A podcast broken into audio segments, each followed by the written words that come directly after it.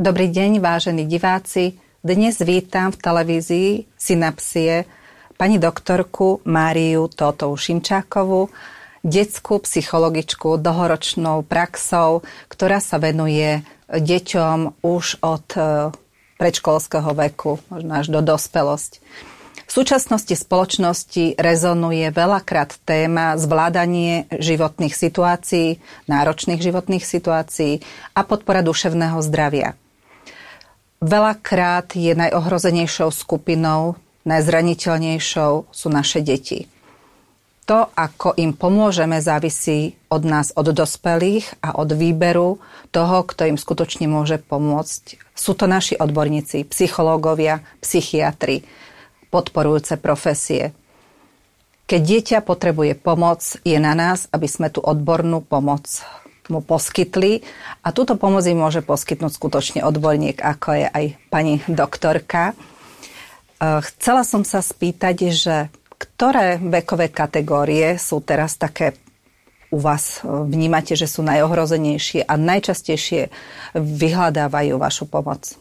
Keď sa naozaj pozeráme na deti, tak je tam taká tá kategória predškolského veku, a tam začíname naozaj okolo tých 4 rokov, 6 rokov. To sú také naozaj bežné, že príde rodič poradiť sa s problémom s takýmto dieťaťom. Potom máme takú zvláštnu kategóriu detí, možno naozaj okolo tých 8-10, kedy zase vidíme také obdobie, kedy nastupujú vnímanie rôznych situácií už úplne inak, nabieha tam tá racionalizácia a tak to dieťa zrazu môže inak reagovať na situácie.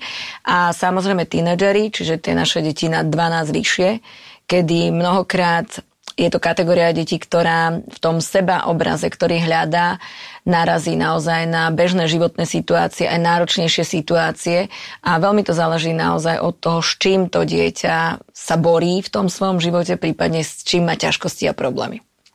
Zmenila súčasná doba pandémie aj požiadavky klientov alebo nejaké oblasti alebo diagnozy nové, ktorými prišli za vami? Vidíme, že sa naozaj stali také zaujímavosti aj v rámci toho, o čom sa bavíme s rodičmi a deťmi. Mm-hmm. Určite sa prehlbila úzkosť. Také tie strachové tendencie úzkosti. Do toho máme deti, ktoré majú také, dá sa povedať, že neštandardné alebo zvláštne správanie. Vo vzťahu k tým informáciám, ktoré k ním prichádzajú o pandémii, o korone, o strachu, o zdraví, o obavách, ktoré majú, rodičia, tým pádom aj deti, sa stane, že dieťa sa stane čo také kompulzívne, že naozaj zmení nejaké správania, zmení nejaké rituály, ktoré sú. To znamená, že aj nejaké tyky tam nabiehajú, nejaké zajakávanie a podobné. S čím sme teoreticky mohli rátať, lebo vieme, že deti môžu práve tou psychosomatikou výrazne reagovať. Ale potom máme aj napríklad také zaujímavé, ako je strach z kamery, lebo deti musia sedieť stále pred počítačom a mnohí učitelia vyžadujú, aby bola zapnutá kamera a dieťa sa dostáva až do takých stavov, že pre tú kameru nie je ochotné a schopné sa posadiť, uh-huh. čo je naozaj zaujímavá diagnoza. Veľmi zaujímavé. A teda vnímate, že tie úzkostné stavy sú spojené s nejakými depresívnymi stavmi, alebo? Áno, naozaj vidíme, že tá detská depresia je reálna. To znamená, že ako mnohokrát rodič povie, že ono je len také smutné a má nejakú takú náladu, uh-huh.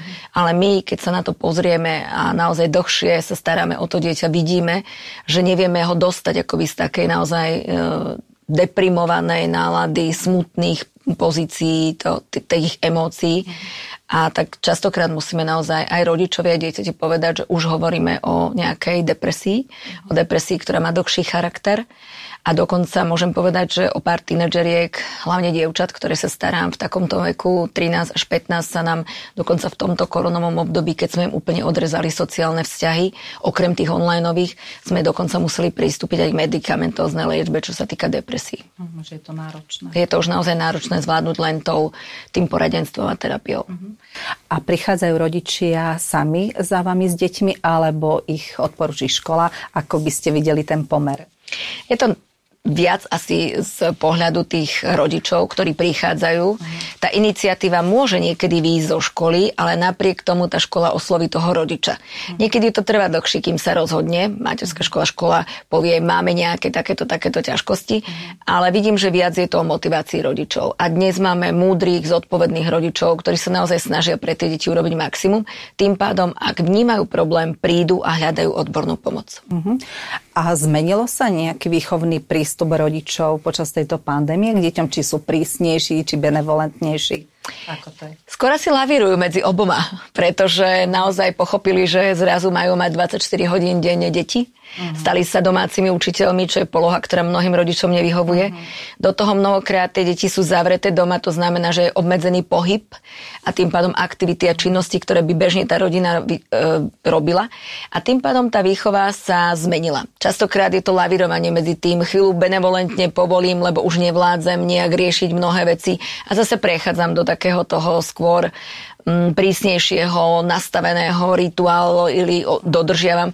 Čiže môžem skôr povedať, že asi je to o tom striedaní a niekedy naozaj takom pr- protipolárnom systéme, že to dieťa niekedy nevie, že ktorý, ktorá tá pozícia je. Takže um, máme tú tendenciu zvládať tie situácie rôznorodo.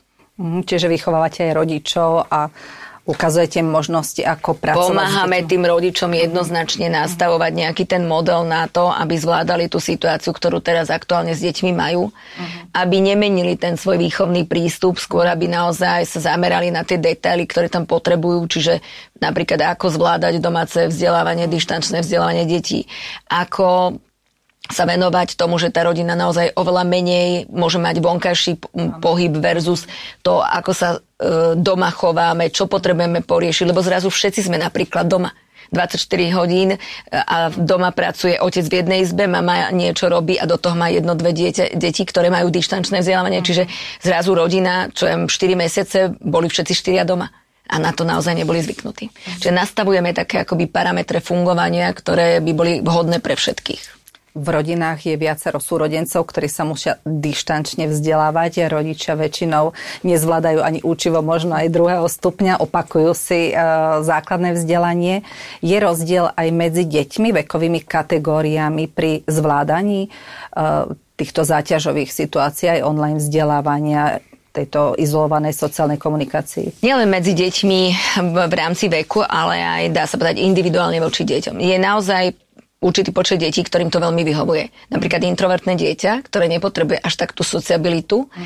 a dajme tomu ešte je učebne orientované, čo je jedno z desiatich detí, len aby rodičia naozaj vedeli, že to nie je bežnosť, uh-huh. tak také dieťa sa učí online samé aj bude robiť úlohy, aj si vytvorí systém a bude naozaj akože fungovať. No ale to je skôr výnimka ako pravidlo a všetky tie ostatné deti, ktoré potrebujú k tomu, aby sa im dobre učilo, ten kolektív, to vedenie učiteľa, tú interakciu, nemajú takú, ako by mali, čiže tým pádom majú problémy. Uh-huh či už je to malé dieťa, ktoré to nezvláda, ale teraz máme viac teda od toho 10. veku, to znamená od piatakov vyššie. A práve tí piataci sú napríklad veľmi zložitou skupinou, pretože nemajú návyky. Po šiestich týždňoch na druhom stupni ich niekto hodil do online a tam vidíme, že naozaj zlyhávajú. A potom je to končiace ročníky, tí osmaci, deviataci, ktorí sa pripravujú a každým pripomína, že budú o chvíľu odchádzať zo, zo základnej školy a mali by niečo robiť a v tom online robia oveľa menej, ako by možno naozaj v tej škole spravili. Uh-huh. A vidíte aj rozdiely medzi chlapcami a dievčatami v prístupe, či vzdelávaniu alebo zvládaniu toho, že sú izolovaní? Nie, to sa mi nezdá, lebo naozaj máme aj veľmi dobre zvládajúce dievčatá a zase aj chalanov. Skôr je to o tom osobnom nastavení a veľmi do, v tom hrá rolu naozaj tá, tá osobnosť a ako vníma hlavne sociálne vzťahy, o ktoré boli obraté, či mu to chýba, či je z toho nešťastné to dieťa. Lebo ten princíp uči, učiť sa učia všetci. Hej? Ale ako vníma naozaj tú situáciu, zvládanie toho online v tom individuálnom mojom osobnom priestore, to je asi to najdôležitejšie. A čo v súčasnosti asi najviac tak narušuje duševné zdravie, našu rovnováhu? No na jednu stranu je to požiadavky, ktoré sú na nás kladené, teda hlavne na tie deti, keď môžem o nich hovoriť. A na druhej strane naozaj taká kom- kompenzácia, ktorú by potrebovali a ktorú si dávajú. A ja som naozaj neverila, že sa niekedy dostaneme do doby, kedy mi dieťa povie, že už neznáša svoj počítač, Mm. Pretože pri ňom sedí a musí pri ňom byť v rámci vyučovania, potom urobí nejaké úlohy veci, ale zase to musí niekomu posielať, to znamená, že skenuje a robí kopec iných vecí. A na to, ak chce byť s kamarátmi, alebo ak chce si zahrať niečo, tak vlastne buď použije rodinu, čiže má ten reálny stav, ale inak to vlastne všetko s kamarátmi je zase v online. A tým pádom vidíme, že tie deti napriek tomu, že to prostredie majú radi, tak sa im stalo, my sme vždy videli, že teda e, v tom, na tom internete tie deti z toho času, čo tam trávili, bola 90% zábava uh-huh. a 10% učenie. A my sme im teraz urobili niečo, čo sa im naozaj nepáči, my sme to dali skoro pol na pol. Uh-huh. To znamená, že minimálne polovička je už nie zábava, ale učenie povinností a zrazu tá druhá je tá zábavná, to sú presne tie kontakty, ale dokonca aj tú sociálnu stránku sme im celú hodili tam. Čiže to je pre, pre mňa základný problém toho, ako dieťa zvláda túto situáciu, v ktorých tých oblastiach sa cíti dobre a kde nie a tomu narúša naozaj takú tú harmóniu. Vidíme, že to, čo predtým bolo, aké je to príjemné tam sedieť, je zrazu naozaj oštarou, nepríjemnosťou, vadí mi to. No a potom je to aj taká tá nemožnosť opustiť ten priestor, čiže mnoho tých situácií je tým, že sa všetci pohybujú v rámci rodiny v jednom priestore a tým pádom je tam viac konfliktných nejakých vecí, súrodenecké vzťahy.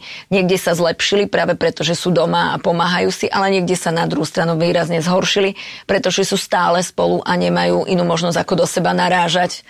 Aj. Vidíme aj takéto poňatie rodič a dieťa, čiže poznám rodiny, kde to veľmi napravilo, napríklad uh-huh. vzťahy. Uh-huh lebo prišlo k rozhovorom, spoločenským hrám, s príjemným chvíľam, ale máme aj také, kde naozaj sme sa dostali k obrovským ťažkostiam medzi rodičom a dieťaťom. O to zvlášť, že to dieťa nemôže z toho prostredia odísť, tak sú tam naozaj stavy, ktoré hraničia teda s rôznorodým násilím, s vydieraním, manipuláciou a kdečím. Mm-hmm.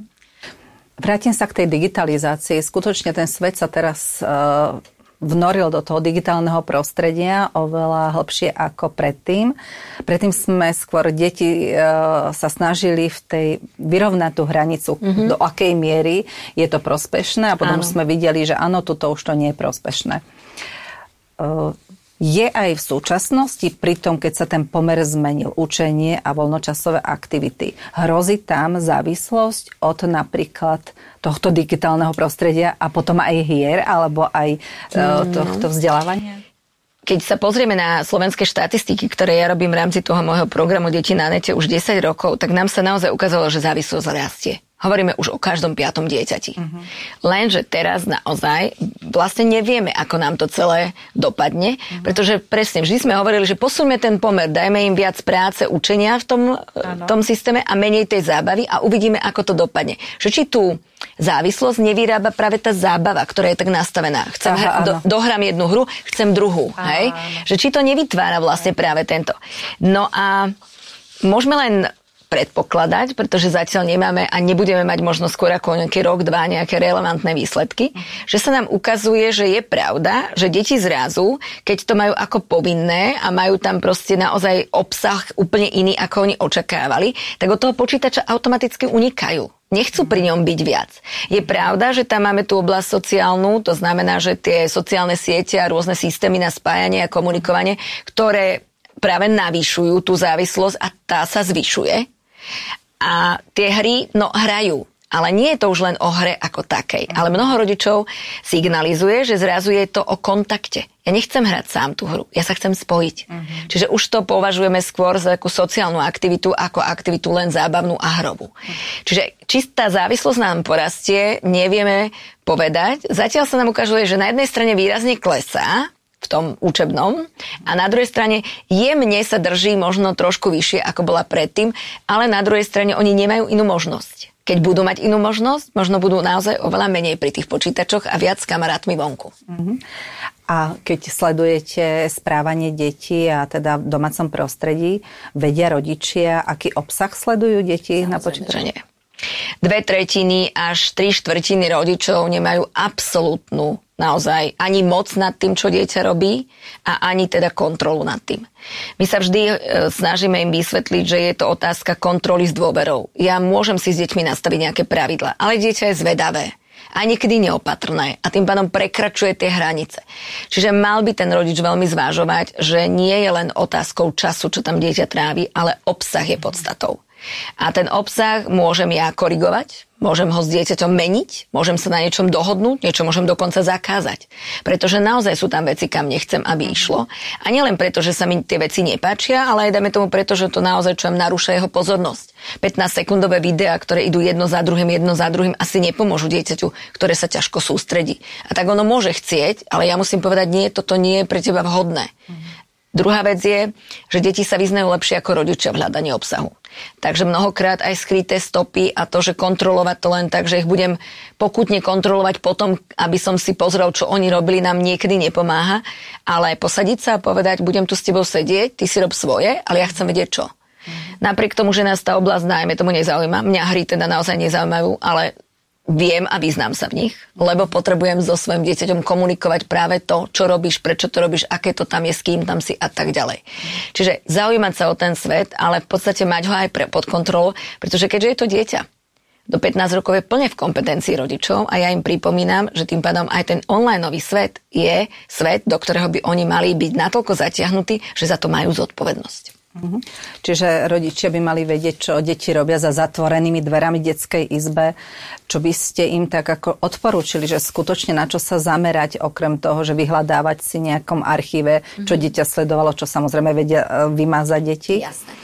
Tých zásad je niekoľko, ale asi by mali uvažovať o tom, že ako naozaj to dieťa, na čo sa zameriava, čo je jeho cieľovou rovinou a aké potreby to náplňa. Čiže ak je tam naozaj preto, lebo má nejaké sociálne siete a komunikačné čety, lebo chce s kamarátkami niečo, ak sa kreatívne niekde um, potrebuje vyžiť, tak si hľada nápady. Určite treba uh, sledovať, čo a kde. Vekovo vidíme, že také najväčšie rozpetie, že sa to vekovo mení. To rozpetie napríklad tých hraní hier je zaujímavé, že do toho spadajú tí chalani od tých plus minus 8 rokov najviac do tých 12 uh-huh. a potom zrazu tie hry už naozaj hrávajú dvaja, traja z desiatich, ostatní sa vrhnú cez sociálne siete na to niečo pozerať a prípadne niečo zdieľať. A Rodič by mal vedieť jednak, čo dieťa moje pozerá, koľko času tam trávi, s kým je v kontakte, pozor na tých virtuálnych priateľov, to, že dieťa neodhadne, že oni nie sú reálni, alebo že je to schovaná identita a tak ďalej. Druhá vec je, že by mal vedieť aj, dajme tomu také veľmi jednoduché, s kým si dieťa píše, prečo 200 krát denne zakliká nejaká sms čo sa v tej skupine diskutovalo. To znamená, rozprávajte sa o tom s dieťaťom. Mhm. Čo tam je v poriadku, čo tam nie je v poriadku. Jasné, že treba trošku nastaviť inak tú líniu, pretože napríklad tam vidíte hrubé slova, ktoré dieťa, vaše dieťa možno nikdy nepoužije, ostatné používajú. Uh-huh. Ale ak ho vylúčime z toho, tak môžeme vytvoriť pre dieťa sociálnu izoláciu, ktorá nie je podstatná. Ale ak mi dieťa povie, ja to len tak prebehnem a chcem vedieť, o čom sa bavia a ja tam píšem len toto alebo toto, tak mám istotu, ako sa správa moje dieťa vo vzťahu k tým ostatným. Druhá vec je, ako sa ostatní správajú k môjmu dieťaťu. Na to sa pozrieť nie je šikanované, nemá tam problémy, nekritizujú ho, e, netlačia ho do niečoho, čo ono nechce urobiť. Čiže aj tam zase by bolo fajn, keby rodič vnímal nejakú tú komunikáciu, videl ju a napriek tomu, že dieťa tvrdí, to je moje súkromie, tak ho žiadať a odmala ho naučiť. Každú fotku, ktorú dávaš, mi ukáž. Hej? Mm-hmm. Je to taký, to, čo tam zverejňujú deti, je ďalšia kategória, aby rodič vedel, či moje dieťa aktívne vysiela nejakú tú digitálnu stopu do sveta. A čo robí? Akú stopu? Je to video, je to fotka, je to nejaký môj, môj Instagram, ktorý tam dávam, nejaký príbeh, nejaké veci. A toto mnoho z nich vôbec nevie, že ich dieťa je už aktívne súčasťou tej internetovej stopy. A e, možno potom ešte taká zásada rozhovorov vnímania, diskutovania, vstupovania do toho sveta je, či nechceme, či nechceme, musíme technicky ráz ako rodičia. Popri tých deťoch sa niečo naučiť. To je to, čo nám pomôže potom naozaj vnímať ten svet a aj deti to ocenia. O, malé deti napríklad nestiahovať nič, čo, čo nie je naozaj povolené rodičom. Rodič má možnosti, sú stránky, kde sa napríklad aj môžete pozrieť na referencie hier. Čo tam nájdete? Tým pádom ten rodič si vie nájsť informácie, aby povedal dieťaťu, kde je to pole, ktoré môže používať. Je to naozaj veľká skupina problémov také digitálnej bezpečnosti mm. a dá sa povedať nebezpečnosti aj čo ponúka internet. Samozrejme, že ste to uh, načrtli. A dieťa, keď sa dostane do týchto osidiel, že nevedomky mm-hmm. s tým, že uh, má tú sociálnu interakciu, veľakrát nevie s kým. a dostane sa už aj niekedy do šikany alebo nejakého iného obťažovania, aké signály by mal rodič vnímať, že už sa niečo deje, čo nie je primerané a niečo teda sa stalo? Že... Je to asi správanie dieťaťa, ktoré nám zasignalizuje je pravda, že väčšina detí nepríde a nepovie, že má ten nejaký typ problému. Čo niekto ma šikanuje, niekto o mne škaredo hovorí, nie, dievčatá urobili nejakú zlú fotku a teraz pod ňu všetky píšu komentáre. Málo ktoré dieťa naozaj má s tým rodičom takúto priamu komunikáciu, že by to otvorilo a ak to otvorí, tak už je to dlhodobý proces, ktorým si už naozaj nevie poradiť.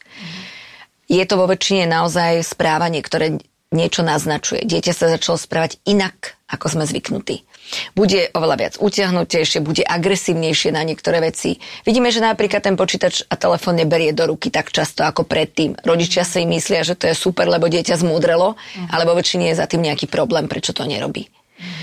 Čiže e, naozaj sa zamerať na správanie toho dieťaťa a vnímať, že niečo je inak, ako bolo predtým a hľadať potom samozrejme príčinu.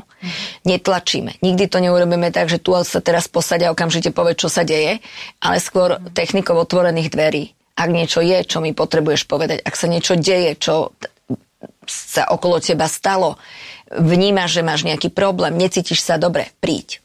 Mm. Hej. Možno budem na niečo nahnevaný, možno s niečím nesúhlasím, ale určite som rodič, ktorý pomôže.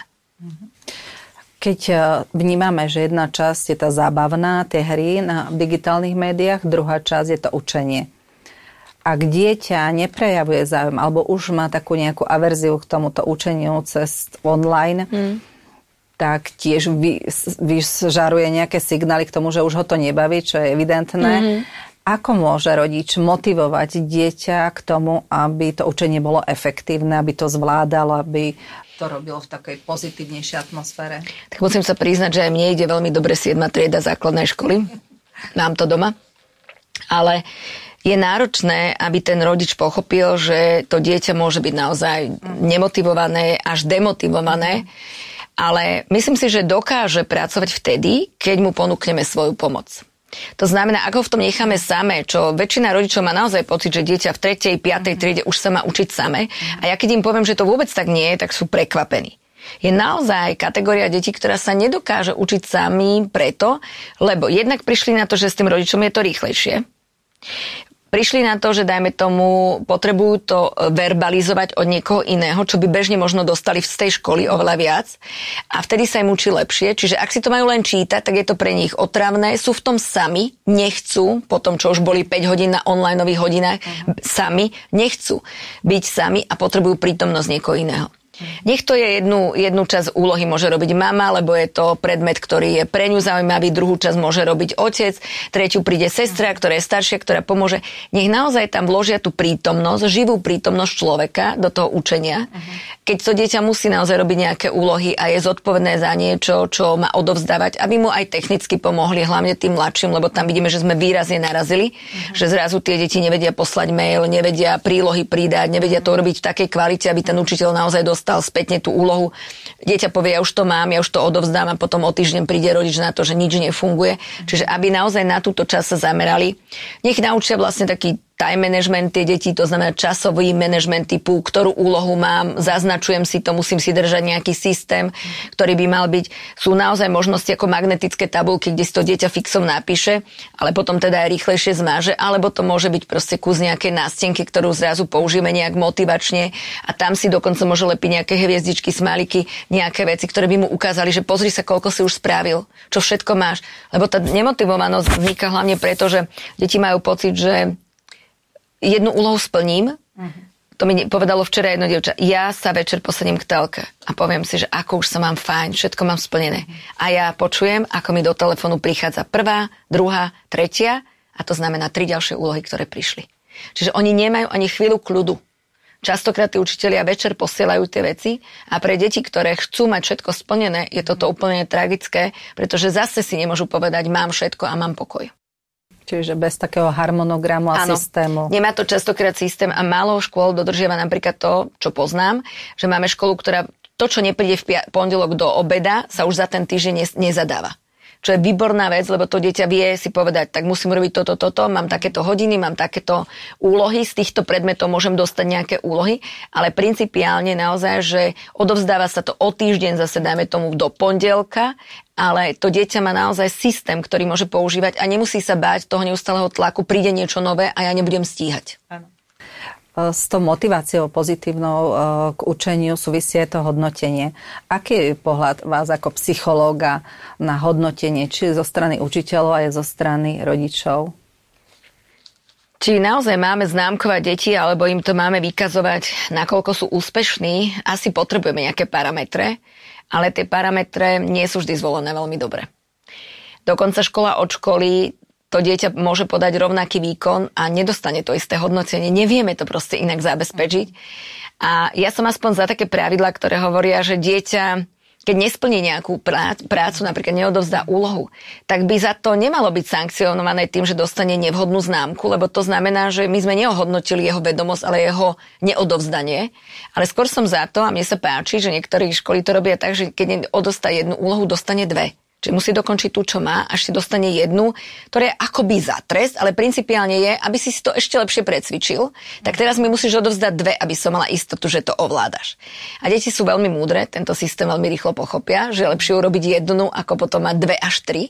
A prípadne naozaj, keď sa mi niečo nepodarí, napríklad písomka, nie každý sme disponovaní každú minútu, tak napríklad deti majú aj možnosť opravnej písomky. A potom sa použije akoby lepší kredit, ktorý z toho vznikol. Čo je tiež podľa mňa pre tie deti také oveľa harmonickejšie, že keď raz jedenkrát nepodám dobrý výkon, ale učiteľka mi povie, že o tri dní písomku môžem zopakovať a pozrie sa na to, čo naozaj viem, tak sa mi môže stať, že, že do troch dní sa to doučím, alebo som mal zlý deň a budem mať oveľa lepšie.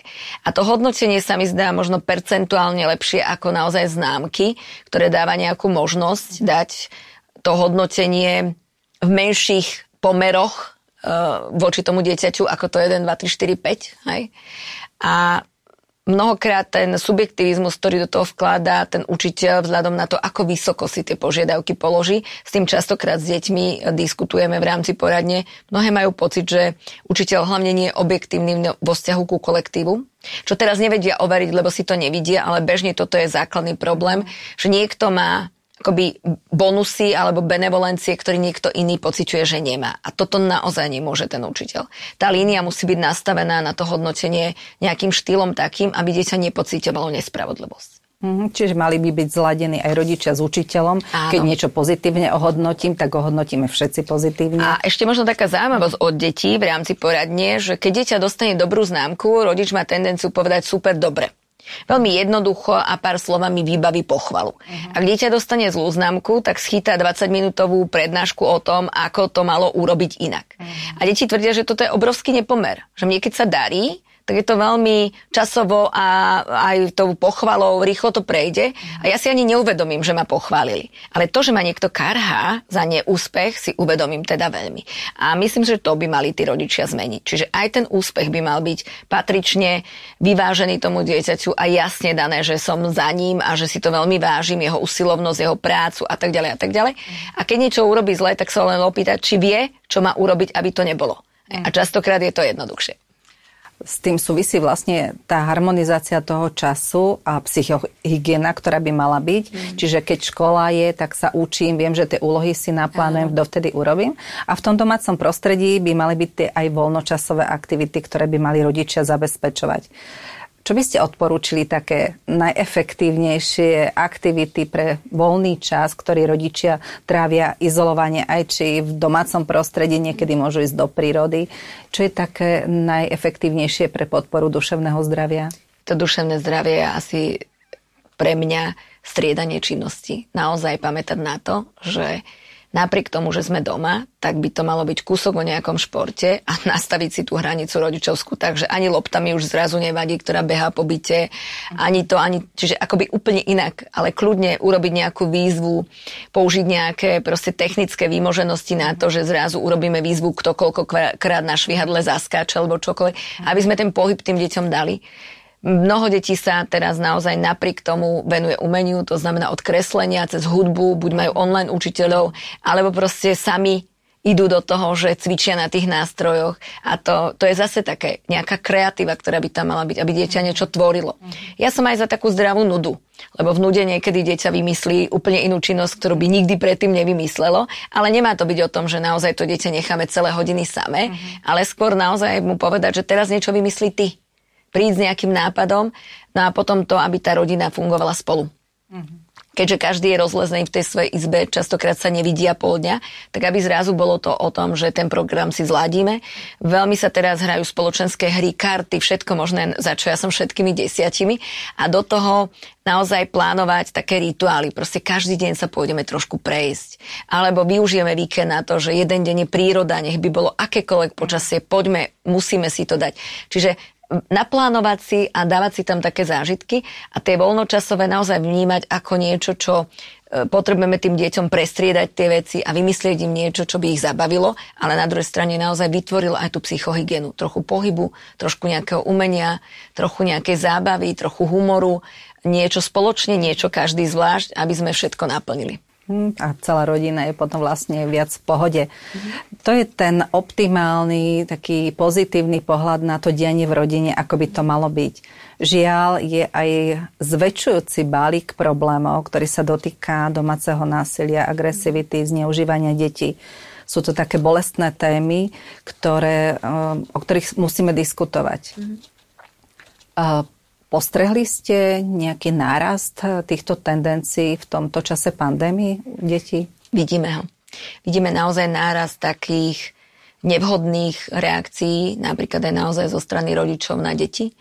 Deti sa stiažujú, že naozaj ten rodič nejaké fyzické tresty, ale aj taký ten trošku psychický teror, ktorý sa môže dať od toho, že to dieťa nemôže opustiť ten priestor a ten rodič naozaj tlačí na mnoho vecí, tak sa tam potom zväčšuje vlastne taký aj vzdor a výbušnosť zo strany tých detí a potom tá reakcia toho rodiča môže byť enormná.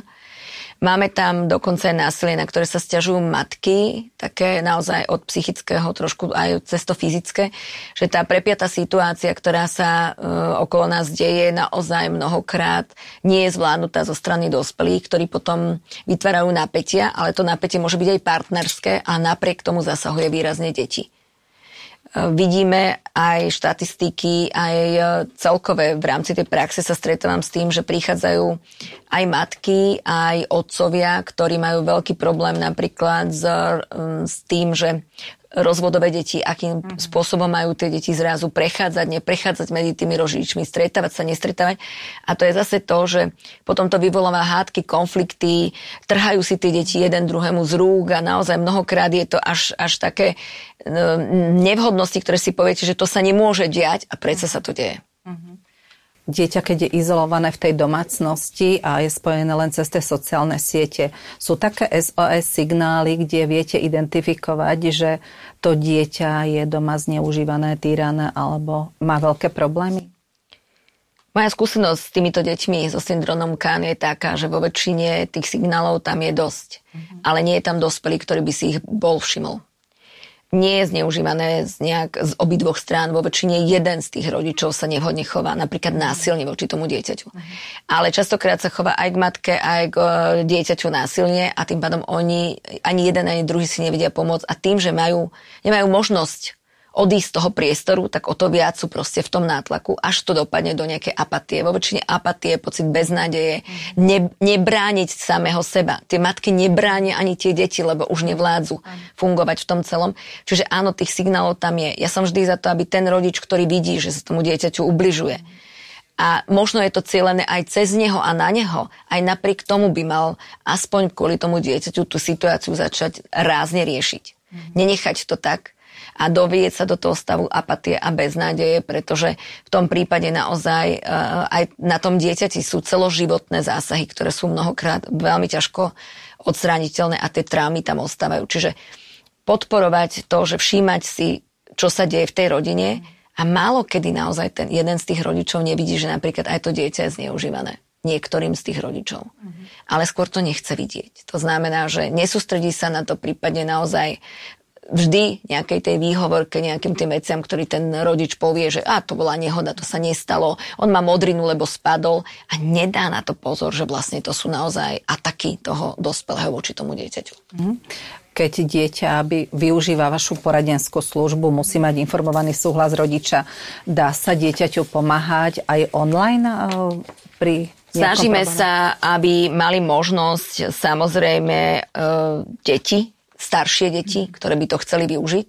A naozaj si pamätám tento, tento čas chlapca, ktorý ma požiadal o pomoc takú krízovú intervenciu sa snažím urobiť. Nechcem nechať to dieťa v tom samé, ale potom sa snažím nakontaktovať aspoň na jedného z tých rodičov, ktoré mi dieťa vytipuje, že s týmto rodičom by sa to dalo riešiť, čo sa doma deje a nakontaktovať ho a snažiť sa vlastne naozaj ho zatiahnuť do tej spolupráce, pretože naozaj zákon nám hovorí, že dieťa do 15 rokov je plne v kompetencii rodiča a my nemôžeme s ním pracovať, čiže dodržiavame to, ale nejakú základnú líniu toho nenechať ho v problémoch a skúsiť mu poradiť, čo by mohlo urobiť na budúce, ak sa niečo podobné stane, si myslím, že je dôležité.